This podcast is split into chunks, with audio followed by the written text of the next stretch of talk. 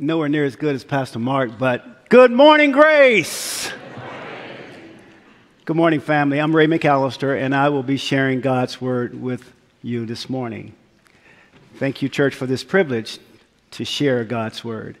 I will be reading from Luke 1, verses 26 through 38. Luke 1, verses 26 through 38.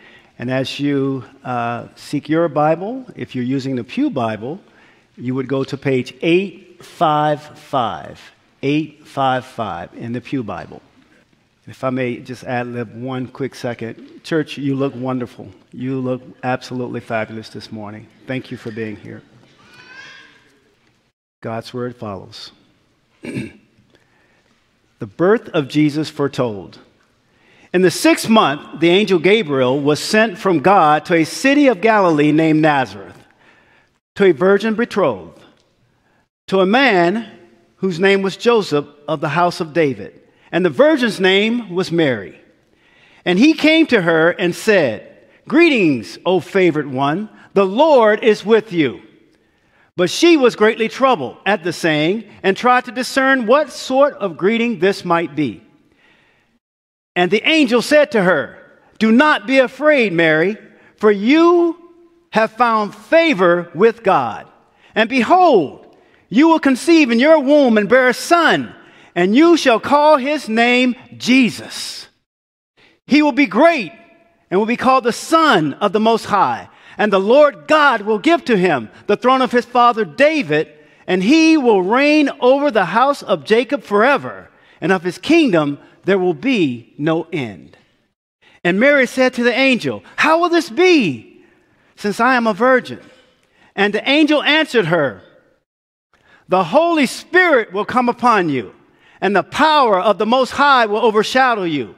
Therefore, the child to be born will be called Holy, the Son of God. And behold, your relative Elizabeth, in her old age, has also conceived a son, and this is the sixth month with her who was called barren. For nothing will be impossible with God. And Mary said, Behold, I am the servant of the Lord.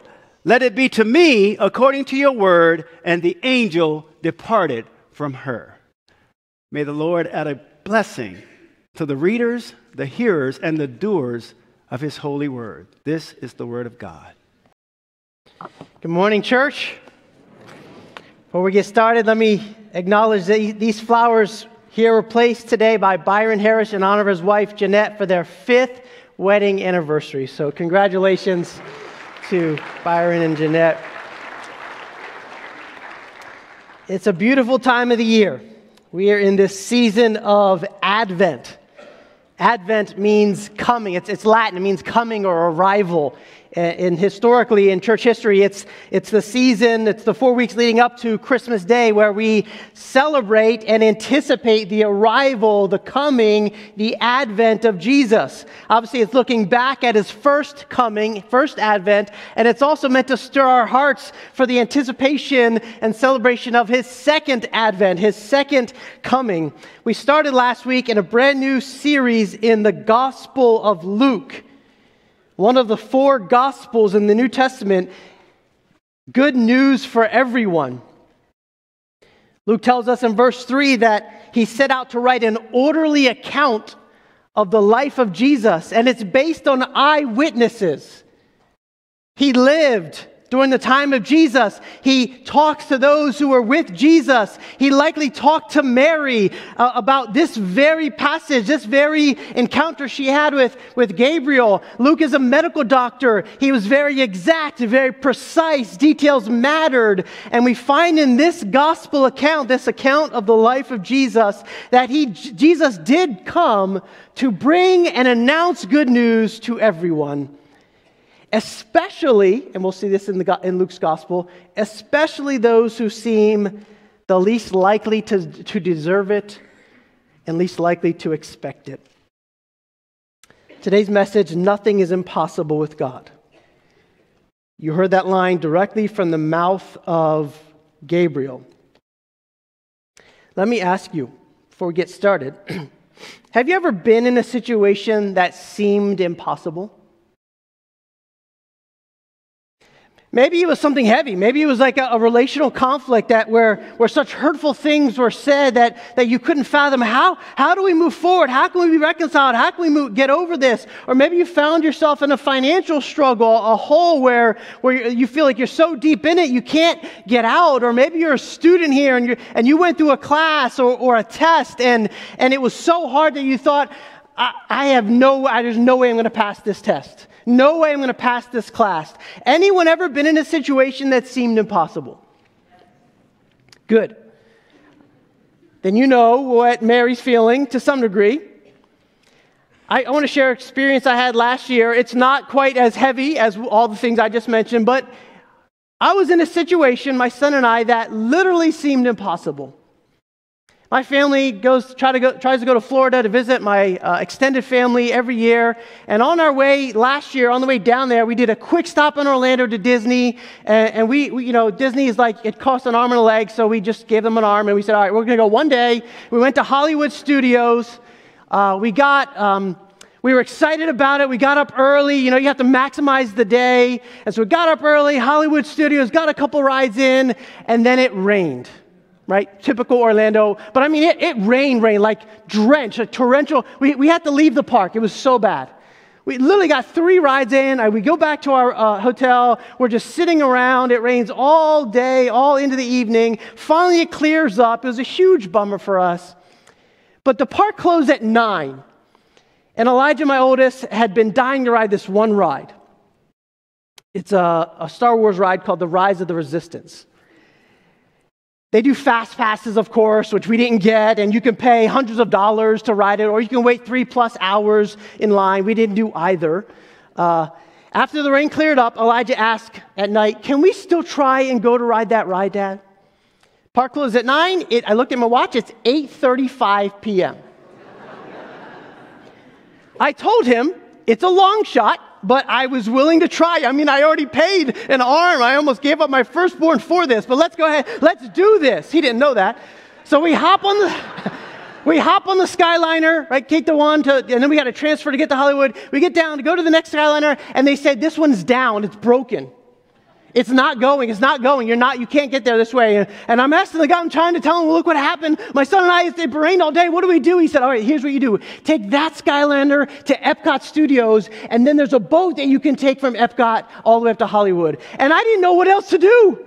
I said, okay, Elijah, let's go. We get on that Skyliner. We go to Epcot, which is away from Hollywood Studios. We land there. We run to the boat guy, trying to get in line. We explain him what we're about to do. And he looks at us and he goes, this boat ride is like 20 to 30 minutes. You're not going to get there in time. It's like 8.45 now at this point, 8.50. And I look at the guy and I say, what do we do? And he literally said, run. And I was like, What? He said, Run! Oh, where? And he literally tells me, run around here, over this bridge, around these restaurants, through a pool, beyond a bike shop, and then straight up this hill, and that's Hollywood Studios. You better go now. I could not believe what I was about to do. Still shocked, Elijah said, Can we try, Dad? so we ran. We ran the 1.8 miles that it was. And after mile one, I was literally dying. I mean, I, I don't actually, you know, my exercise struggles, and my lungs were going to explode. We, we're, I mean, we got, I'm, I'm walking. Elijah's running ahead of me. He's already there. I'm like dying. We finally make it to the entrance of Hollywood Studios at 9:10. It was too late. I told Elijah in between breaths I would still try, but it was basically impossible at this point to not get his hopes up. We walk up, and even before the entrance of the actual park, there are police officers stationed there, and they immediately stop me and say, Hey, the park's closed, bud. You can try again tomorrow. I explained the whole situation. I told him what it took to get there. He's like looking sympathetic at me and looking at the park, going, It's closed. And I'm begging him. I know he's a police officer. I said, Please have pity on me. And he's like, okay, I'll let you pass me, but you're still got to get into the park and they're not going to let you in. Fine, go ahead. I said, thank you, thank you, thank you. Run to the front of the park, give them my pass. And they're like, sir, the park is closed. They're not accepting anyone else. And I told her the whole story. We ran and we ran and we ran. We almost took the boat and I couldn't take the boat. And she, and she like looks at my son and like, I give, you know, he's like the big eyes. I'm like, ah. finally she says, Look, I will let you into the park, but the, they are instructed at the very rides not to let anyone in. They're closed. And they let us in. Where is this ride? In the very back of Hollywood Studios. Another almost mile. I couldn't believe it. I'm running again. We're running again. We get to the line. There's a rope around the end of the line. There's a guy there. I know what he's going to say. I said, I know you're closed. He said, Yep, you're not letting, we're not letting you in. We're not letting you in. I, am I'm, I'm actually, at this point, I'm, I'm, I'm sort of in tears, right? I am like desperate.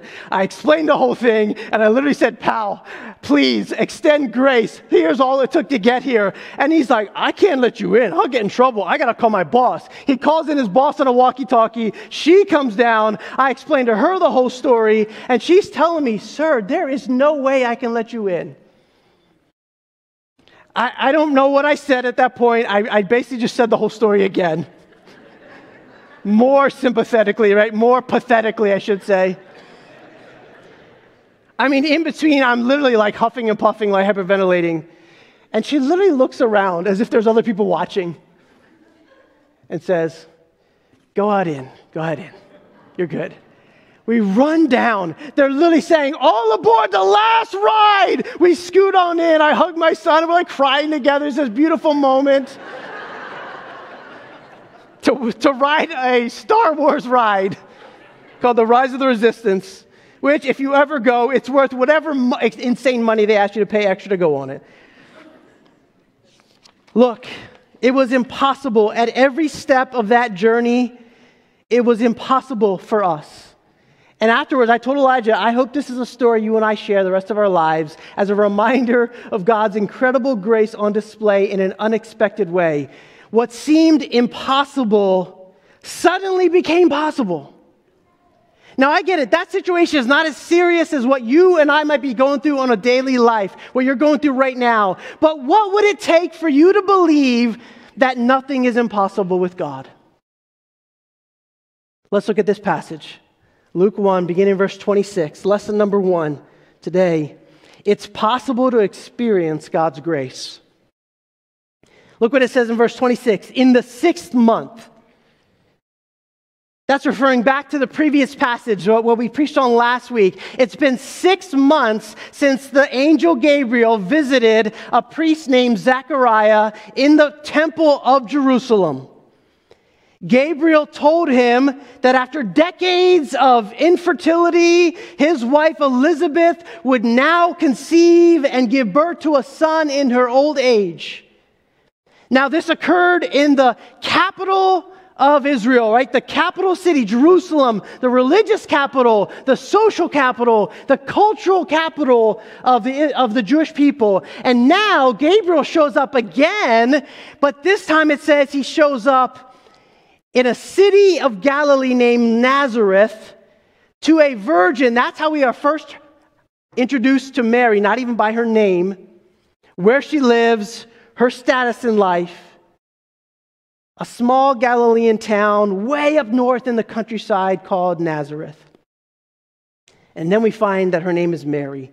She's probably 14, 15, 16 years old. That was Mary at a marrying age at that point. She's already betrothed or engaged to Joseph.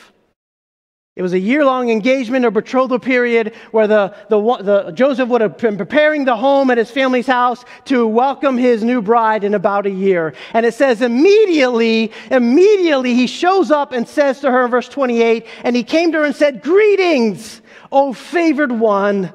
The Lord is with you. The word for favor is the word grace.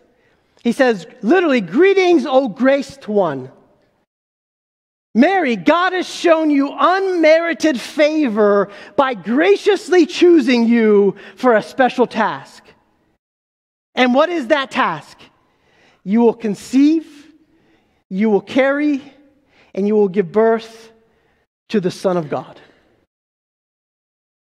it would make sense that Mary was greatly troubled by this. Right? That's what it says. The very next words, verse 29, and she was greatly troubled at this saying. What in the world does all this mean? Why her? Zechariah makes sense to us, right? He's a priest.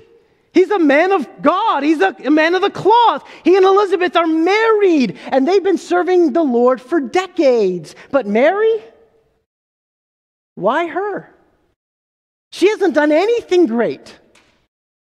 She lives in Nazareth. And, and if you know the cultural, uh, you know, the socioeconomic time period, you would know that living in Jerusalem is like living in New York City. It's like living in D.C. That she lived in Nazareth. That's like living in Podunkville. I would name a state near us, but that might offend some of you. It'd be like living near there. You're from where? Oh, from there. Oh, yeah, I know what you guys are like. It was an unpopular region. Jews looked down on Nazareth. It's where losers lived. When Jesus began his ministry, a guy named Nathanael caught wind of, of this Jesus and he said, Can anything good come from Nazareth? That's how bad it was. Mary is an unlikely choice in so many ways. She's not from a wealthy, well to do family, she's from a backwater town.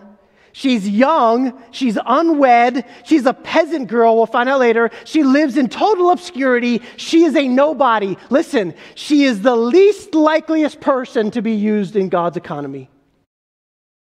She is literally the most powerless person in the world. And yet, and yet, this is the one whom God graces with the opportunity and chooses to be the mother of Jesus. Do you think it's an accident God would enter our world through her? You just, just by chance, it just happened to be her. No.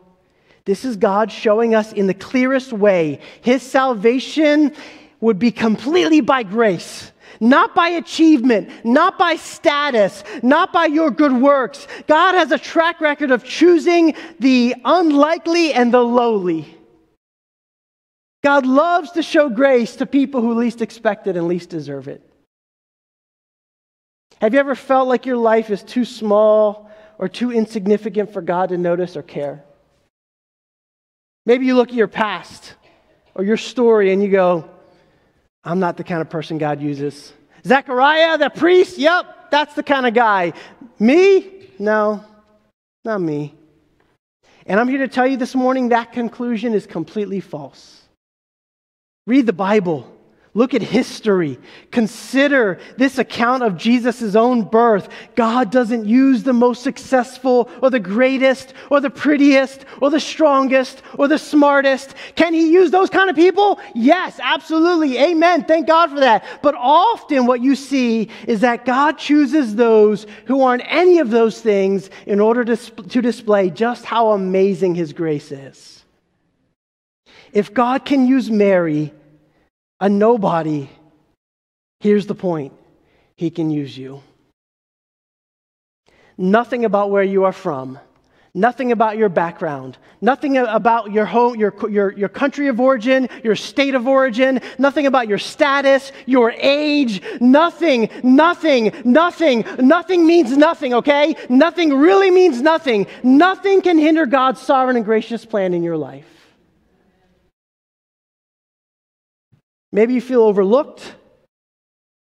Maybe others are getting the accolades and promotions at work. Maybe the other moms are killing it at home, right? They got these perfect kids. They walk out in a straight line and they were all wearing bow ties, and you're, and you're like, Where's your other shoe? I don't know. well, whatever. Here we are at church. Right? Others are enjoying marriage, children, good health. Your story just doesn't look like that. Neither does mine. God, Gabriel shows us he shows up to the most overlooked, insignificant person in the world. And in that, he's saying, You are the recipient of God's grace, Mary. Listen to me. It was God's grace bestowed to her that gave her life ultimate significance. That's what gave her life significance. That's what made her somebody. It was God looking at her and acknowledging her. Listen, the same goes for us today. God wants to lavish you with grace. Grace. It's not, it's not something you deserve. It's not something you earn. You don't have to get a grade for it. You don't have to be an upstanding citizen to receive it. You simply have to be aware that you need it. And then grace comes in. You welcome it in. You welcome Jesus in. You welcome God's grace in. Look, grace doesn't take away your problems. I'm not offering you, I'm not peddling a message that says, receive God's grace and get all your dreams come true. This is not Disney World. This is real. Christianity is about real life. Grace doesn't mean all your problems go away. You know what grace means? Grace means this grace means God is always with you. Grace means this you are precious to God. Grace means this God loves you more than you can fathom. Grace means this God is working all things together, good and bad, for your good. I don't know where you've been or what you're going through right now, but it is possible to experience the beauty, the wonder of God's grace.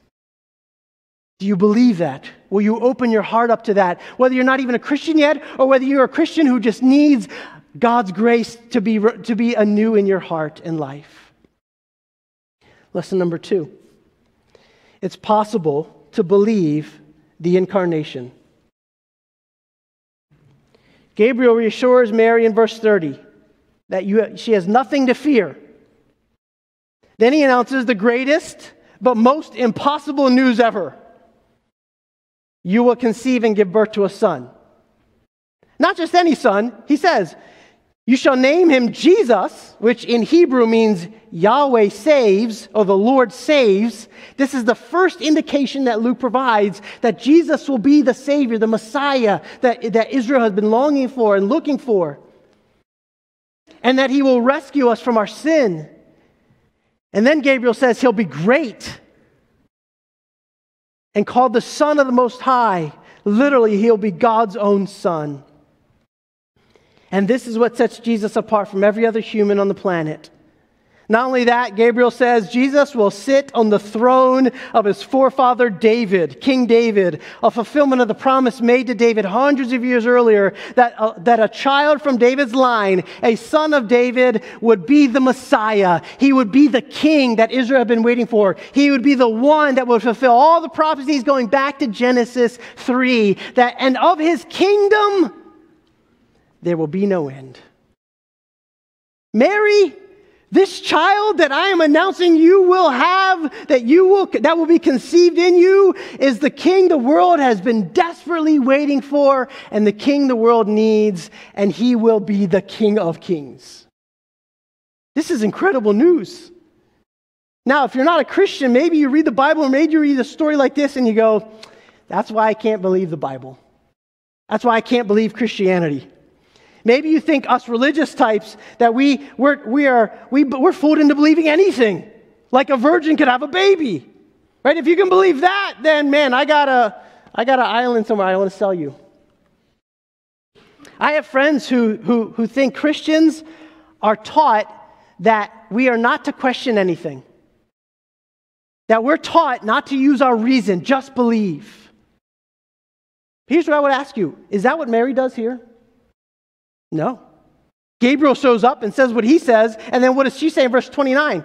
She was troubled, right? This is kind of overwhelming, serious. And it says, and she tries to discern. Notice that word? She tried to discern what sort of greeting that was. She's not trying to discern what kind of greeting is this. She's trying to discern what is he talking about. The word discern is an accounting term. It literally means to think things through, to analyze the situation. She's weighing things out carefully. Look, Mary doesn't turn off her brain just because an angel showed up. She doesn't believe and submit immediately. She's wondering what's going on here. Yes, she's responding in faith, but she has questions. And I know, sadly, in some religious circles, doubt is a very bad thing. It's often considered shameful. But on the opposite side, in very secular circles, do you know that doubt is actually not just encouraged, it's celebrated. Doubt is the, is the rule of law in secularism. You can't, and what does that lead to? When doubt is celebrated, it means you really can't know anything. And that's the point. If you can't know anything, then you become a God unto yourself and then just do whatever is right in your own eyes. Both are deeply flawed. The, the, the, sense that doubt is wrong, never doubt, or the sense that doubt is celebrated. They're both deeply flawed. Mary asks an honest question How can this be? Help me understand. Give me more. An honest question. I say honest because she's looking for an answer. You see, a dishonest question doesn't really want an answer. In fact, a dishonest question doesn't believe there is an answer. And if you all go away to college like I did at Maryland, you will get fed this. You will be inculcated with, with skepticism and, and, and, and this sense of doubt that nothing can be fully known, ironically, except what they're telling you. Mary asked this question, an honest question. Zechariah was rebuked for his question. Remember that? Similar question How can I know this to be true? It was a dishonest question. He didn't think there was an answer. It was rooted in unbelief. But Mary, she asked, How can this be since I'm a virgin? She's asking an honest question rooted in humility. She wants to know more, she wants to gain understanding. Is that where you are today? This is so important. People today who reject the miracles will often say, I know those people back there. God bless their hearts, right? They believed anything, right? They believed in miracles, but we're much more intellectually advanced today. As if somehow 2,000 years later, like our IQs are, are higher. Look, that's, can I just, can I just push back? That's arrogance. That's arrogant. It's what C.S. Lewis called um, chronological snobbery. We think we're more sophisticated because we are further along in history. Yes, we have more advanced technology, but look, what you need to understand is that people in the first century would have had just as much trouble believing in miracles as we do today. A God fearing Jew like Mary was trained from an early age to believe that God could never become a human. Jews didn't even speak the divine name of God, Yahweh. They didn't even write it in their writings, in their holy writings. God was that holy. No way God's going to become a man like us. Mary had just as many barriers to belief as you and I do today, maybe even more. If you have questions, I would encourage you go to God with your questions. At Grace Baptist Church, we are not afraid of doubt. We're not afraid of questions. I'll say this and I'll keep saying it as long as I'm here. Anything worth believing is worth questioning. If you're open to a reasonable answer, if you're asking an honest question, in fact, it was only in response to Mary's honest question that Gabriel declares to her this great truth. We wouldn't even have it if Mary didn't ask this question. How can this be? And then Gabriel explains it, and then he says, Listen, Mary, nothing will be impossible with God. Are you struggling with a God who, who could become a baby? Please understand that, that at the moment you admit the very existence of a God who's all powerful and who created all things, the moment you, you, you admit that, you, you assent to that, you already acknowledge that nothing is impossible for that kind of God. A God who's all powerful and created all things is a God powerful enough to lovingly enter his creation in a person, in the person of Jesus. Gabriel explains to Mary, the Holy Spirit will come upon you and overshadow you. Let me just say this there is no sensuality implied here at all. The Muslim world has been taught that, that Jesus was conceived by a sensuality between Mary and God. There is no sexuality implied here. The word overshadow is the same word to use when God's presence comes in the tabernacle. It fills the tabernacle. It overshadows the tabernacle. It's God's manifest presence. And, and Gabriel's saying, to the degree that Mary can understand and fathom, God's manifest presence will come down and fill your womb so powerfully that, it, that the very presence of God will create a zygote. You're like, what? A single cell human being. When did this happen? Maybe as soon as she concluded the words, Let it be to me according to your word. Boom! Baby Jesus. I say that because when she, by the time she goes to Elizabeth in the next passage, she's already pregnant. The baby leaps in the womb. Why? Because nothing is impossible for God. The virgin birth is essential to the Christian faith. It's also admittedly a profound mystery. You can't be a Christian and deny the virgin birth. Why? Because the virgin birth gives rise to two things, two aspects of Jesus' life and ministry his humanity and his deity. The virgin birth gives rise to the humanity of Jesus and the deity of Jesus. Jesus had to be born of a woman to be fully human. It says he was conceived by the Holy Spirit, and that makes him, as verse 35 says, holy, the Son of God. Meaning his conception by the Spirit, occurring apart from Joseph, also preserves his deity. So he's human. He's born, he, he grows in Mary, nine months in the womb. He comes out normally. He's a little baby. He's helpless. He needs to be nurtured and nourished to become a, a fully alive and, and, and large human being. But he's a human from the very beginning but he's also God in the flesh. He is not corrupted by the guilt of Adam because Adam, Adam's seed is not passed down through Joseph. Fallen humanity couldn't produce our own Savior. We needed divine intervention, and that's why God sent Jesus into the world as the perfect Son of God. He's born without sin to eventually become the substitute for our sin on the cross. And this is good news for everyone. By the way, if you can believe in the miracle of the virgin birth, let me just say this, then you know what that means? It means God is quite capable of, of dealing with, of handling any single challenge or struggle that you're going through today. Is there anything in your life that seems impossible? This is where that, that question comes in. Is anything impossible with God? Can God heal that deep wound in your heart? Can God forgive that dark sin?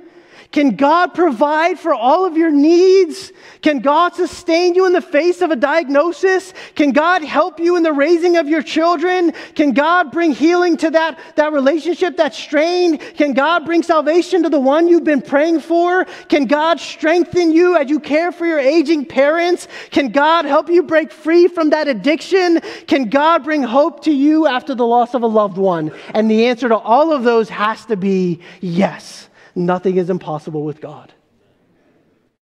Because he is the God of the virgin birth. Nothing is impossible with God. Believe it. And then, lesson number three it is possible to live surrendered or a surrendered life. It is possible to live surrendered. Gabriel announces good news to Mary. The Savior has come. You're going to carry him and raise him. Wow. That's amazing. But there's a cost. There's a cost. There's not a cost to receive the good news. She receives it by grace, right? You don't have to do anything to receive it, Mary. Just believe it, accept it. That's what grace means. It's good news to believe, not good advice to follow. But still, there's a cost. After receiving this, Mary will have to surrender to God's will for her life. And that surrender is evident even in this very text. Who usually gets to name a child? The parents, right? We don't, we don't, we don't say, we don't crowdsource that out and go, everyone tell me what name you think is best and I'm going to name that child. No, the parents name the child. You might get input, but eventually the parents say, this is so and so. It's the parents' right. As, it's as important as it is now, but way even more, way more important back then. The parents name this child and name that significance. But look, not this child. Mary, you don't get to name your own child. He already has a name. God says, I will tell you the name. Why? Because it's my son. It's God's son. Here's his name, Mary. You're going to name him this. Jesus is the first person ever born who, on the day he was born, he was older than his parents from day one. what does that mean? It means they're not in charge of him, he's in charge of them. Sweet baby Jesus, ah, ah, he needs milk, ah, he, he just went back. Oh, I gotta clean him up. He, ah, ah, that baby, that baby, right, who's so vulnerable, he's the king. He has all authority and all power has been granted to him.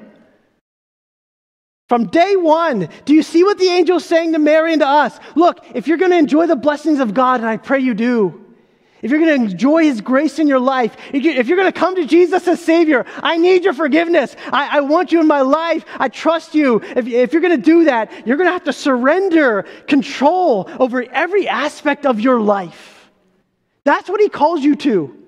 Now, that happens over time. It's a slow work for the rest of your life. It's called progressive sanctification. But look, your relationships, your dreams, your finances, your body, you don't get to call the shots, He does.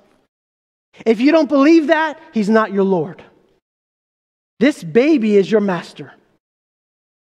Mary, you get to be the mother of Jesus. Your life of obscurity will now be catapulted in every way so that everyone for the rest of time is going to know your name. That's kind of crazy. An unwed peasant girl who's 15 years old, now everyone in the world knows her. She lives in infamy. Think of how Mary would be treated in the days ahead, though. She was an unwed peasant girl who got pregnant before she was married. And she can claim all she wants. It's a miracle. I'm telling you, it's a miracle. It's a miraculous birth. It's a miraculous pregnancy. This baby is going to save us from our sins. But look, she lives in a small town, in a very traditional society. Everyone's going to see, I don't care what you say, girl, you're pregnant and you're not, you're married to that guy. They're going to make their own assumptions. Even Joseph needed convincing. All of this must have run through her mind, and yet, in spite of such a daunting future, she utters this simple yet profound response, verse 38. Mary says two things here. How will this be, since I'm a virgin? Honest question. She gets more information, she gets more insight, and then she concludes with this Behold, I am the servant of the Lord. Let it be to me according to your word. And the angel departed. That's faith. That's faith leading to obedience. That's surrender.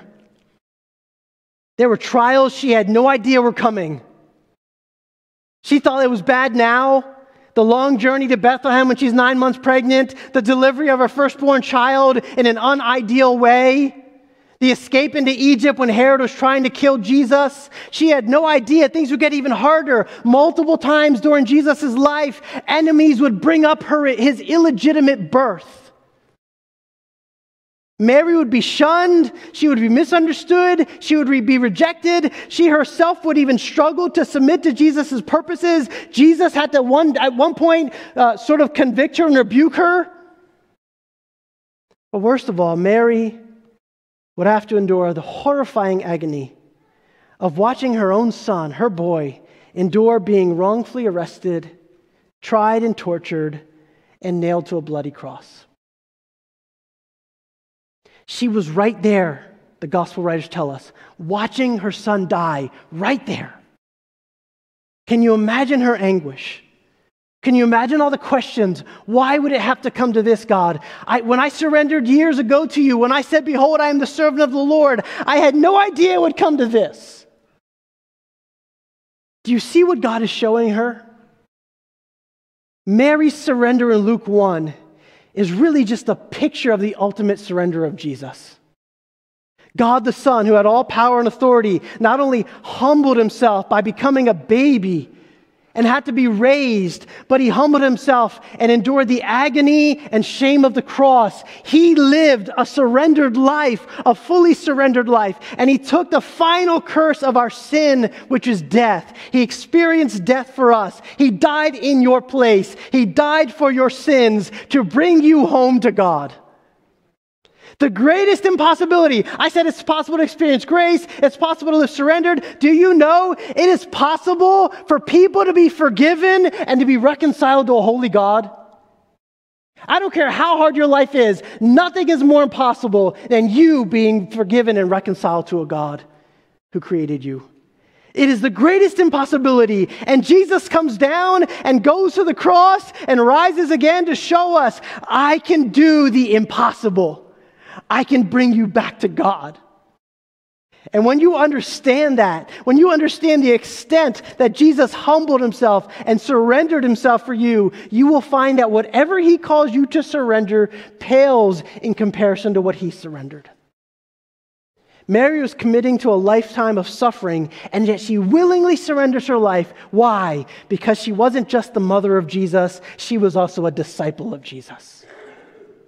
She was learning to trust God's word and submit to God's plan, even with there's, oh, but what if this? What if that? Some of you are like, there's this part of my life. I'm willing to trust you, but, but I don't know. I don't know what's going to happen. I don't know what ha- if this relationship ends. I don't know if I if I make this decision. I don't know. I don't. She didn't know either. The point isn't knowing. The point is walking by faith, not by sight. No matter the cost, she said, "Behold, I am the servant of the Lord." Can you say that today? What, a, what could, oh, what God can do with a, a person who is fully surrendered to Him. Is there an area of your life that you're still holding back from God? I just want to remind you following Jesus means total surrender. You don't get to negotiate with God. As one pastor said it, if you do a cost based analysis, he's not your Lord. If you're writing down the pros and cons of obedience, he's not Lord in that moment. He's not Lord of that part of your life, but he can be. He, he wants to be. He can show you how faithful he can be to have Him reigning in your heart. If you say, God, you can have all the aspects of my heart. We just sang a song. Is there room in your heart for God? You can say, God, look, my whole house, everything kitchen, living room, dining room, yeah, coming up, bedroom, everything. Look, everything is yours. And Jesus, like, thank you. I want to make my home here. Now, what's in this closet right here? And he said, Don't worry about that. That's a little closet. There's nothing in there. Don't worry about it. And Jesus, every day, he's going to go, Yeah, but what about what's in here? I showed you everything else, Jesus. Why do you care what's in there? Because I know what's in there really matters. I know what's in there is what you're most ashamed about, what you're most feel guilty about, what you most feel like you have to hide. And Jesus says, You don't hide anything from me. It all belongs to me. Let me show you my grace even for that. Jesus will walk in and he'll transform your heart. He'll give grace to heal that wound. He'll give grace to give you peace if you'll humbly accept it. If you're not a Christian, what is stopping you from turning from whatever you've been looking to right now, whatever you've been trusting in, whatever you've been trusting for security, for identity? Maybe it's this job. Maybe you feel like a somebody at your job, but that job can't save you. Maybe this relationship you had feel maybe that feels like that's who you are. No, that, that, that person can't save you. You need Jesus. You don't need a human. You don't need money. You don't need a job. You don't even need Christmas. You need Jesus. You can never be good enough to earn it. You have to humbly receive it by faith. Christian, God's grace gives us significance. Do you believe this morning that nothing is impossible with God? And if He has taken care of your greatest need in the coming of Jesus, what need do you have right now that He can't strengthen you, provide for you, and lead you through? Let's pray.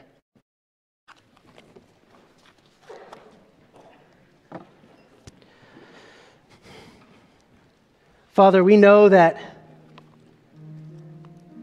that this story, this narrative of Jesus being conceived and carried by Mary, we, we've heard it so many times. Maybe it feels like background noise. For those who've believed for a while, it feels like the same old story. God, I pray it won't be that today. I pray that somehow you would grab a hold of our hearts. Somehow you would awaken us up from our slumber and show us this is reality that this account today shapes every day of our lives. That it is by this account that we see everything else. Through the lens of this great truth that nothing is impossible with you.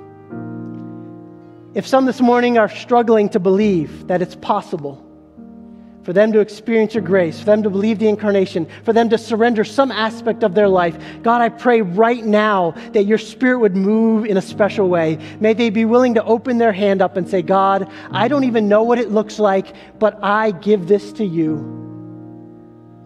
May some today, right now, say, Behold, I am the servant of the Lord.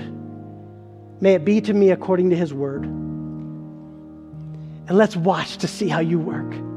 Let's watch in the midst of the struggle and the suffering. I can't wait to see how you want to work in our midst to bring beauty out of ashes, to bring life from death, to bring healing from wounds.